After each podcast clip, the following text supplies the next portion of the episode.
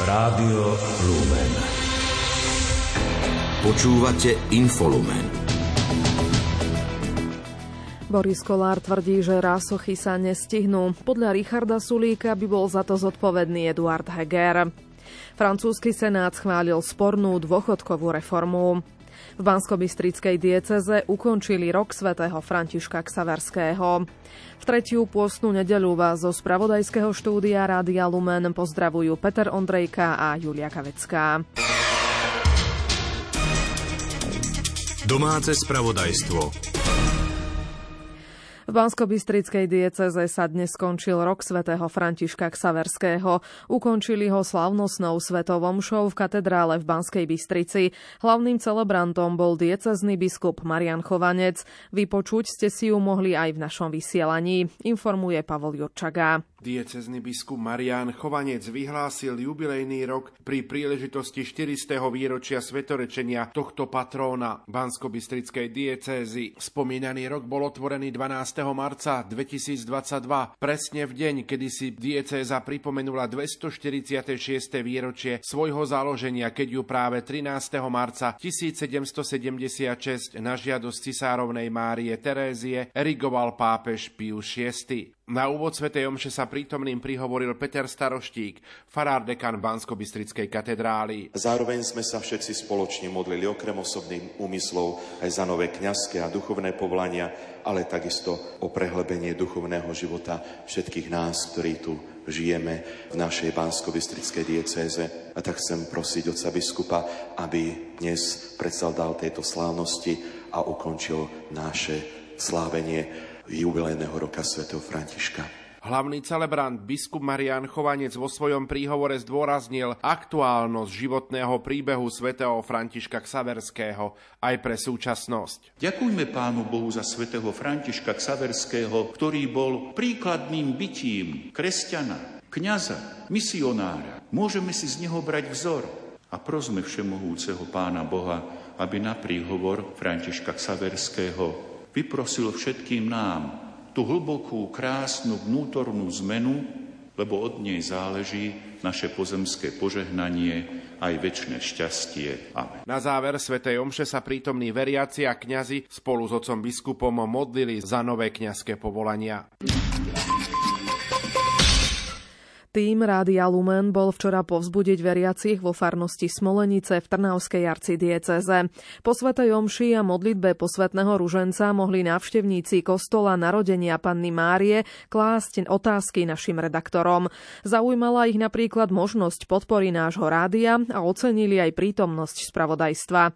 Pokračuje Ivo Novák. Svetu omšu slúžil náš náboženský redaktor Pavol Jurčaga, ktorý povzbudil veriacich v pôsnom čase. Ťažké chvíle nášho života nás testujú, ako je to s nami. Ako je to s našou vierou a dôverou, ako s našou múdrosťou či nemodaj nemúdrosťou života. A tak prosme si pri dnešnej Svetej Omši, aby nás ťažké chvíle nezlomili, ale utvárali z nás krásnych ľudí s dôverou Boha.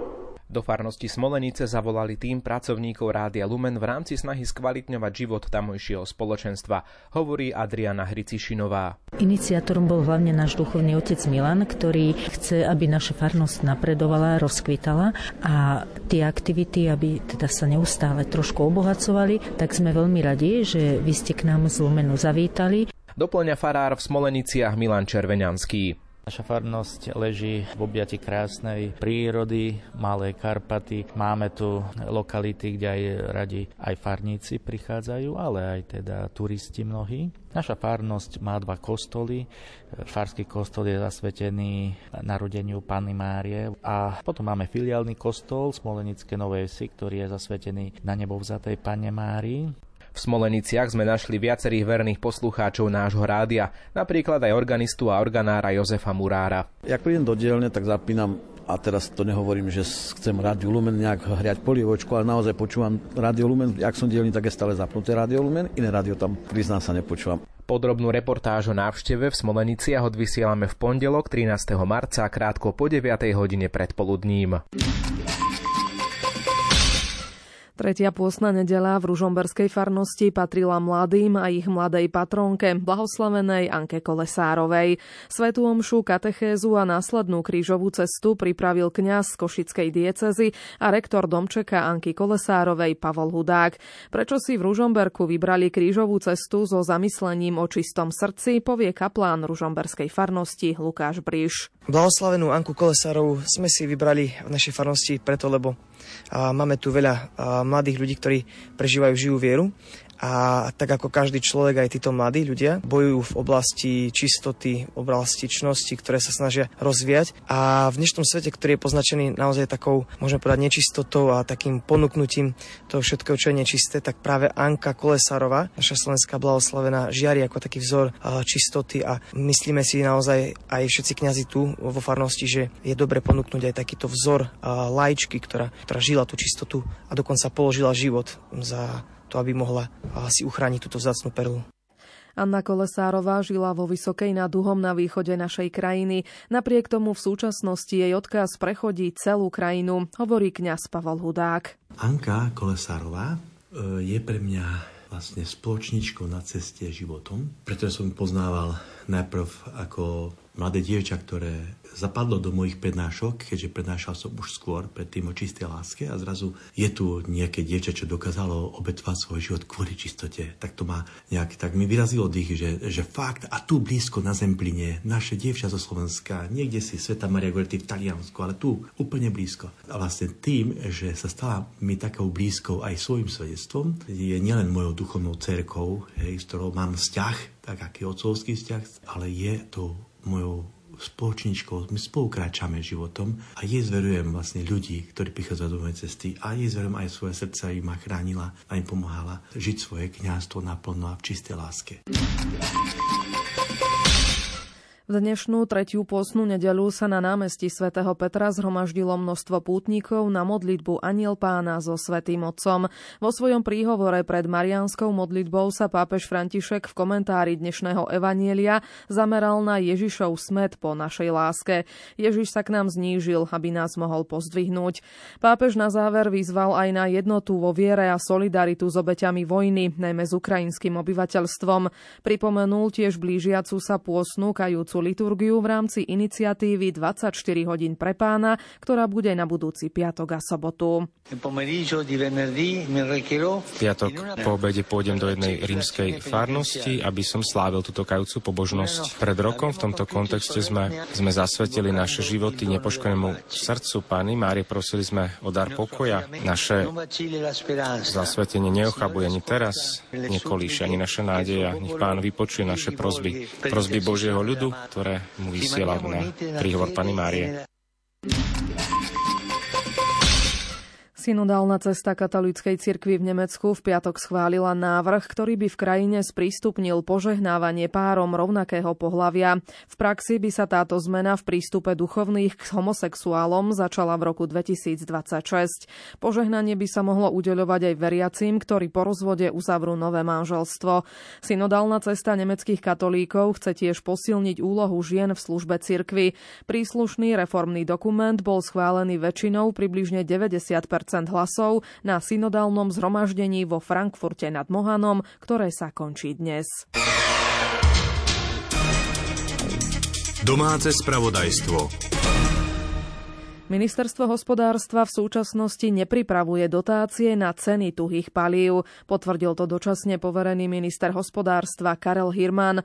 Raz nákladov na tieto paliva podľa nieho nie je taký vysoký ako u plynu a zároveň je problematické meranie spotreby týchto palív. Na základe čoho z našich spoločných peňazí to kompenzovať, proste pravidlá, na rozdiel od plynomerov a elektromerov, kde sú tie údaje jasné a, a dané, alebo výnosy úrca cenové. V tomto prípade nemá nemáme e, takéto údaje dostupné a verifikovateľné, ale nemala podstatná záležitosť ktoré, o ktorej som hovoril aj minule, že áno, stúpli náklady aj na tieto tuhé paliva, povedzme drevo, peletky a podobne, ale oni stúpli o menej ako, ako plyn alebo elektrina, a hlavne keď sa bavíme o teple, tak plyn. Ten náraz bol jednak z oveľa nižších úrovní cenových, čo je logické a, a správne, keďže sú, sú e, lacnejšie. A ten náraz nebol ani zďaleka tak dramatický, ako bol plyn. Ak majú niektoré domácnosti problém s platbami za teplo vyrobené z tuhých palív, majú sa podľa ministra Hirmana obrátiť na úrady sociálnych vecí, ktoré by mohli pomôcť cez schémy na podporu bývania. Krátko z domova. Ak sa nepostaví nemocnica Rásochy, zodpovednosť ponesie dočasne poverený premiér Eduard Heger. Vyhlásil to predseda Zmerodina a Národnej rady Boris Kolár v relácii RTVS o 5 minút 12. Podľa šéfa opozičnej SAS Richarda Sulíka nebude v prípade Rásoch dodržaný finančný ani časový plán. Upozornil, že meškajú so všetkým. O poslaní MIGov 29 na Ukrajinu bude hlasovať parlament v uznesení, ktorým legitimizuje vládu, aby o tom rozhodla, povedal to premiér Eduard Heger. Mimo parlamentná strana Hlas už ale povedala, že nepodporí darovanie stíhačiek MiG-29 na Ukrajinu. Koaličné hnutie Zmerodina a opozičná SAS budú naopak za. V diskusnej relácii na telo na televízii Markíza to uviedla podpredsednička hlasu Denisa Saková, poslanec SAS Branislav Greling a dočasne poverený minister práce Milan Krajniak zo Zmerodina. Dočasne poverený premiér Eduard Heger klame, ak tvrdí, že nevedel o manipuláciách trestných konaní a úlohe zničiť smer. Tvrdí to predseda strany Robert Fico, ktorý sa odvoláva na nahrávky potvrdzujúce stretnutie Hegera so šéfom operatívcov Národnej kriminálnej agentúry Jánom Kaľavským. Eduard Heger hovorí o klamstvách. Tvrdí, že spochybňovaného svetka prepojeného na Takáčovcov nepozná a nekomunikoval s ním. Igor Matovič a Rastislav Káčer na seba útočia na Facebooku. Výmenu spustil líder Olano statusom o tom, že organizuje diskusiu v Michalovciach, kde mal ešte v pondelok debatu šéf diplomácie a na ktorej podľa Matoviča zlyhal svojimi vyjadreniami na adresu hlučných fanúšikov Ruska. Káčer v reakcii označil Matoviča za pokrytca s papalášským syndrómom, ktorý by mu aj Fico mohol závidieť. Bývalý policajný prezident Tibor Gašpar by mohol byť na zvoliteľnom mieste na kandidátke Smeru. Líder strany Robert Fico mu ponúka toto miesto. Dočasne poverený premiér Eduard Heger, ktorý sa stal predsedom novej strany Demokrati, rokuje o predvolebnej spolupráci s ďalšími stredopravými stranami. Obaja to povedali v diskusnej relácii v politike na televízii Teatrí. Za kandidáta na generálneho prokurátora nebol Maroš Žilinka zvolený koalíciou, ale 132 hlasmi poslancov Národnej rady. Vyhlásil to na sociálnej sieti v reakcii na tvrdenia dočasne povereného premiéra Eduarda Hegera v relácii RTVS sobotné dialógy. Ten zopakoval, že najväčšou chybou koalície bolo zvolenie generálneho prokurátora Maroša Žilinku. Ministerstvo investícií vyhlási tento rok pre naj, najmenej rozvinuté okresy 20 víziev za viac ako 12 miliónov eur. Prvé výzvy vyhlásené v marci sú určené pre 15 okresov, hovorí štátny tajomník Dušan Velič. Je to Kežmarok, Poltár, Revúca, Rimavská sobota, Trebišov, Snina, Levoča, Stropkov, Stará Lubovňa, Rožňava, Svidník, Vrano nad Toplou, Lučenec, Sabinov a Sobrance. Dušan Velič dodal, že s príspevkou podporia projekty, ktoré prinesú do regiónov nové pracovné miesta, a to aj pre znevýhodnených uchádzačov o prácu, pomôžu rozvíjať lokálne služby, ekonomiku, cestovný ruch či odborné vzdelávanie a regionálne školstvo. Peniaze na tieto výzvy idú zo štátneho rozpočtu. Výhoda tohto príspevku NRO je v tom, že, tie, že tá pomoc je rýchla, tie peniaze sú rýchle a my sme v minulom roku zvládli od, od uzavrenia výzvy ľudia videli peniaze do dvoch mesiacov slabých mes, dvoch mesiacov. To znamená, že to rýchla pomoc, všetci sedia za okrúhlym stolom, to znamená, transparentnosť je nespochybniteľná. A čo je veľmi dôležité, v podstate môžu tie peniaze použiť ako keby na všetko, to znamená, že majú veľkú flexibilitu, že kde ich tá topánka nejakým spôsobom tlačí. Žiadať o podporu môžu nielen kraje a obce z najmenej rozvinutých regiónov, ale napríklad aj miestne sociálne podniky, organizácie zriadené samozprávou, občianske združenia, školy, podnikateľské subjekty či náboženské spoločnosti.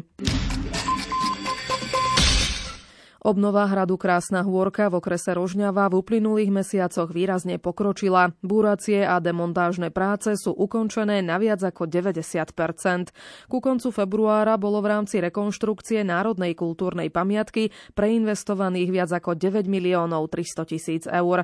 Generálny riaditeľ Slovenského národného múzea Branislav Panis skonštatoval, že práce na hrade pokračujú podľa plánu. Aj tento projekt však podľa jeho slov v uplynulých rokoch negatívne negatívne ovplyvnila pandémia či zdražovanie v oblasti stavebníctva. V súčasnosti prebiehajú práce na podhradí, Dolnom a Strednom hrade. Je tu čulý ruch, e, to znamená, že prebiehajú najmä zemné práce, to znamená, že pripravujú sa cesty, nejaké technické vybavenie, rúry a v zemi a podobne, kabelaže. Robia sa základy nových stavieb, ktoré by mali byť tento rok viac menej ukončené v tom podhradí. Momentálne sa nachádzame na parkovisku, ktoré tu bude vybudované úplne nové. Rovnako sa pripravuje aj čas, kde budú stánky s občerstvením, suvenírmi a podobne.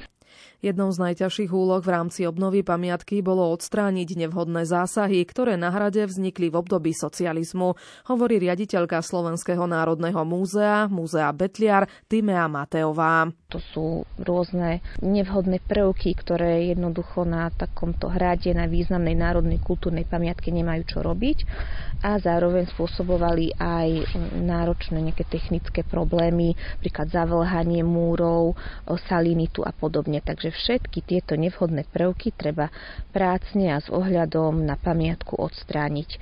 A na 90% sú tieto práce už ukončené. Branislav Panis doplnil, že plán je, aby hrad vyzeral tak, ako vyzeral na začiatku 20. storočia. To znamená, že už vstup bude iný, pretože pred požiarom to chýbali tie tri sochy a tie budú vyrobené kópie na to, aby boli tam už umiestnené. Čiže už hrad bude takým istým spôsobom veľkolepý. Hrad bude trošku inovovaný aj v tom, že tam bude určitá rozptýlový priestor, že keď bude chcieť prísť návštevník, bude mať možnosť vidieť čas hradu aj zadarmo a potom do tých častí expozícií tam sa až bude platiť, bude niekoľko okruhov a tá, ten základný okruh bude samozrejme dolný stredný hrad a potom pribudne ešte horný hrad. Branislav prvých návštevníkov by na Krásnej hôrke chceli vítať počas budúcoročnej letnej turistickej sezóny. Po ukončení obnovy hradu je cieľom prilákať približne 200 tisíc ľudí ročne. Správy zo sveta.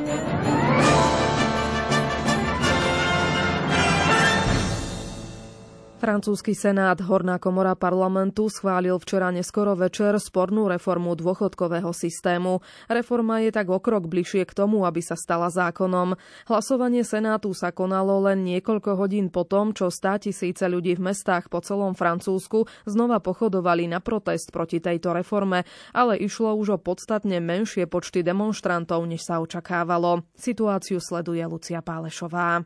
Reforma dôchodkového systému je prioritou druhého funkčného obdobia prezidenta Emanuela Macrona. Podľa neho sa zvýši dôchodkový vek zo 62 na 64 rokov. V Senáte včera za reformu hlasovalo 195 zákonodarcov, proti ich bolo 112. Komisia teraz vypracuje konečný návrh reformy, ktorý potom predloží obom komorám parlamentu na záverečné hlasovanie.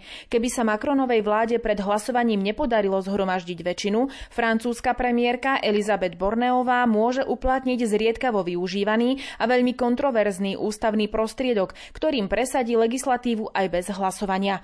Proti reforme včera v rámci 7. kola štrajkov protestovalo asi 368 tisíc ľudí, z toho 48 tisíc v Paríži.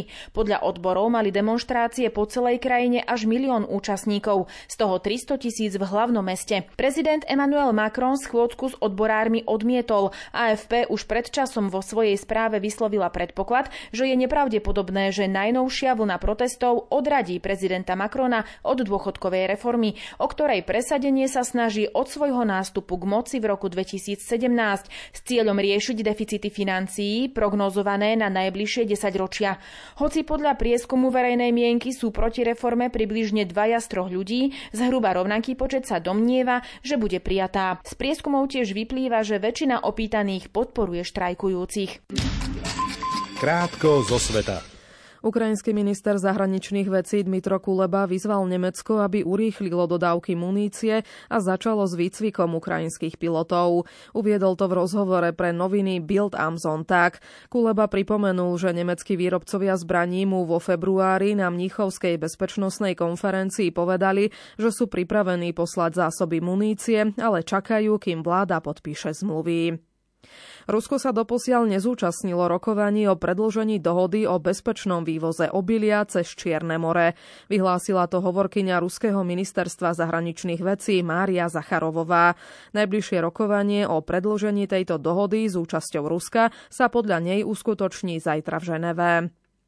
Evgení Prigožín, šéf ruskej súkromnej vojenskej spoločnosti Wagnerová skupina, bojujúcej na Ukrajine, na videu oznámil, že chce v roku 2024 kandidovať na úrad ukrajinského prezidenta. Jeho oznám zverejnil na svojom účte na Twitteri poradca ukrajinského ministra vnútra Anton Heraščenko. Severná Kórea sa rozhodla podniknúť dôležité praktické opatrenia odstrašujúce vojnu, informovali tamojšie štátne médiá. Správa prišla len deň predtým, ako Seoul a Washington začnú svoje najväčšie spoločné vojenské cvičenia za posledných 5 rokov. Polská armáda musí byť dosť silná na to, aby odstrašila potenciálneho útočníka. Vyhlásil to polský premiér Mateusz Moraviecký. Zároveň dodal, že Polsko je súčasťou NATO, najsilnejšej vojenskej aliancie v dejinách sveta, preto je Varšava v bezpečí. Tisíce ľudí dnes opäť vyšli do ulic gréckých miest v reakcii na vlakovú nehodu spred vyše týždňa, ktorá si vyžiadala 57 obetí. Astronauti posádky 5 sa vrátili z Medzinárodnej vesmírnej stanice na Zem na palube kozmickej lode Crew Dragon americkej súkromnej spoločnosti SpaceX.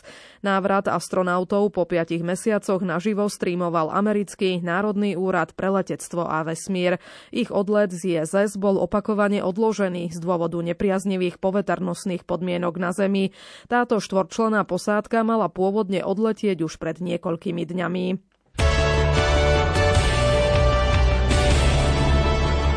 Šport Rádia Lumen. Futbalisti Slovana Bratislava prehrali so Žilinou 0-1 v prvom kole nadstavbovej časti v skupine o titul vo Fortuna Lige. Slovan zostal na druhej priečke, pričom na vedúcu Dunajskú stredu, ktorá má zápas k dobru, stráca jeden bod. Aktuálne ešte hostí Banská Bystrica, Banská Bystrica Dunajskú stredu a domáci v 22. minúte prehrávajú 0-1. Hokejisti Nitry zdolali Poprad aj v treťom zápase predkola Kaufland typos Extraligy a uzavreli stav série na 3-0. Sobotným triumfom 2-0 tak Nitrania spečatili postup do štvrťfinále. V ňom budú súperom Corgoňov víťaz základnej časti HC Košice. Hokejisti Dukli Trenčín zvíťazili v treťom zápase predkola Kaufland playoff typos Extraligy nad Duklou Michalovce 2-0. V sérii hranej na tri víťazné stretnutia sa ujali vedenia 2-1. Už dnes budú mať teda príležitosť spečatiť postup medzi 8 najlepších. Hokejisti Bostonu Bruins postúpili ako prvý tým zámorskej NHL do play-off. Na domácom ľade zdolali Detroit 3-2, dosiahli 50. víťazstvo v sezóne a vytvorili rekord NHL. Zvíťazilo aj New Jersey. Slovenský útočník Tomáš Tatar prispel k triumfu na ľade Montrealu gólom. Po štvorzápasovej pauze zavinenej zranením v dolnej časti tela sa do zostavy Washingtonu vrátil obranca Martin Fehervári a pomohol Capitals k dôležitému víťazstvu 5 na ľade New Yorku Islanders. V zostave Tampa Bay nechýbal Erik Černák, Lightning zdolali nad svojom ľade Chicago 3-1. Slovenský hokejista Šimon Nemec prispel gólom k triumfu Jutiky nad Wilkesberg s Krentom Penguins 4-1. 19-ročný obranca dal svoj 8. gól v sezóne a vyhlásili ho za tretiu hviezdu zápasu. Štvoj, svoj 14. gól v sezóne strelil Miloš Kelemen, jeho Taxon však prehral v Milwaukee 3-5. Slovenský hokejista Filip Mešár zaznamenal v noci 17. gól v sezóne v juniorskej OHL. Presadil sa v zápase Kitcheneru proti Vincoru a ukončil tak 10 zápasové gólové suchoty.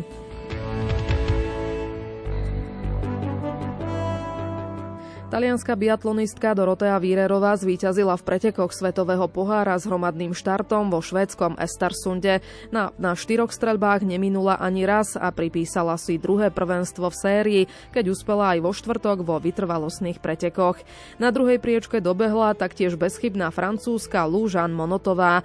Tretia pozícia patrila vedúcej žene priebežného poradia i disciplíny Julii Simonovej. Slovenská reprezentantka Pavlína Bátovská-Fialková obsadila obsadila 16. miesto, keď minula dvakrát. Norský biatlonista Vetle Šiestat Christiansen zvíťazil v pretekoch s hromadným štartom v Estersунde. Na druhej priečke v pretekoch skončil jeho krajan Johannes Dále, tretí bol francúz Erik Perot. Slováci v pretekoch neštartovali. Švajčiarsky lyžiar Marko Odermatt triumfoval v dnešných pretekoch Svetového pohára v obrovskom slalome a získal tak malý globus v tejto disciplíne. Pred finále Svetového pohára v Andore má pred Nórom Henrikom Kristoffersenom nedosiahnutelný náskok 160 bodov. Slovák Adam Žampa obsadil 22. miesto a dosiahol tak najlepší výsledok v tejto sezóne. Slovenský tenista Alex Molčan postúpil do tretieho kola dvojhry na turnaji ATP v kalifornskom Indian Wells. V druhom kole zdolal 18. nasadeného Chorváta Bornu Čoriča 2x6-3. Slovenský reprezentant v športovej streľbe Patrik Jány získal na majstrovstvách Európy v estonskom Taline striebornú medailu vo vzduchovej puške 10 metrov. Vo finále prehral s Nemcom Maximilianom Ulbrichtom 12-16. Jány tak získal aj miestenku na olympijské hry 2024.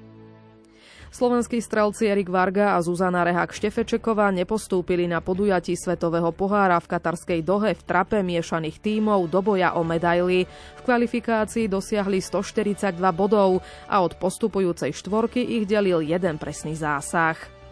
Slovenský cyklista Primož Roglič sa stal celkovým víťazom pretekov Tireno Adriatico. Jazdec týmu Jumbo Visma dokončil záverečnú 7. etapu pohodlným dojazdom v balíku na 52. pozícii. Víťazom etapy sa stal Belgičan Jasper Philipsen. Slovák Peter Sagan z týmu Total Energies sa do záverečného šprintu nezapojil a finišoval na 27. priečke. Celkovo obsadil Sagan v Taliansku 98. miesto. Tadej Pogačar vyhral etapové preteky Paríž-Nice. Slovenský, slovinský cyklista zvíťazil aj v záverečnej 8. etape. Bol to pre neho tretí etapový triumf na podujatí. Počasie po dnešnej chladnej nedeli sa zajtra podľa Petra Jurčoviča opäť vrátia zrážky a to aj snehové. No, potom v pondelok už teda naplno zaberie ten teplý front a to znamená postupne zamračené a aj so snežením. Sneženie hlavne na severe, na juhu dážď a teploty, tak zajtra ráno už to asi veľmi mrazivé nebude, čiže na juhu by to mohlo byť asi tak 0 až plus 3, plus 4 a na severe ešte stále minus 5 až minus 8 stupňov. No, takže takže naozaj je, riadne mrazivé počasie. Ale potom v pondelok cez deň už oteplenie asi na, na severe na 7 až 10 a na juhu aj nad 15. Hej. Prejde teplý front. Znovu sa dostaneme do teplého vzduchu. Začne výrazne fúkať zase južný vietor, narazí na horách zase budú až na úrovni 100 km za hodinu. Takže zase prudká zmena v počasí. V relácii Karmel vám dnes večer Pavol Jurčaga ponúkne nahrávky viacerých pôsnych rozhlasových kazateľov. Grádian vás pozýva o pol deviatej. Zo spravodajského štúdia sa lúčia Peter Ondrejka a Julia Kavecká. Do počutia.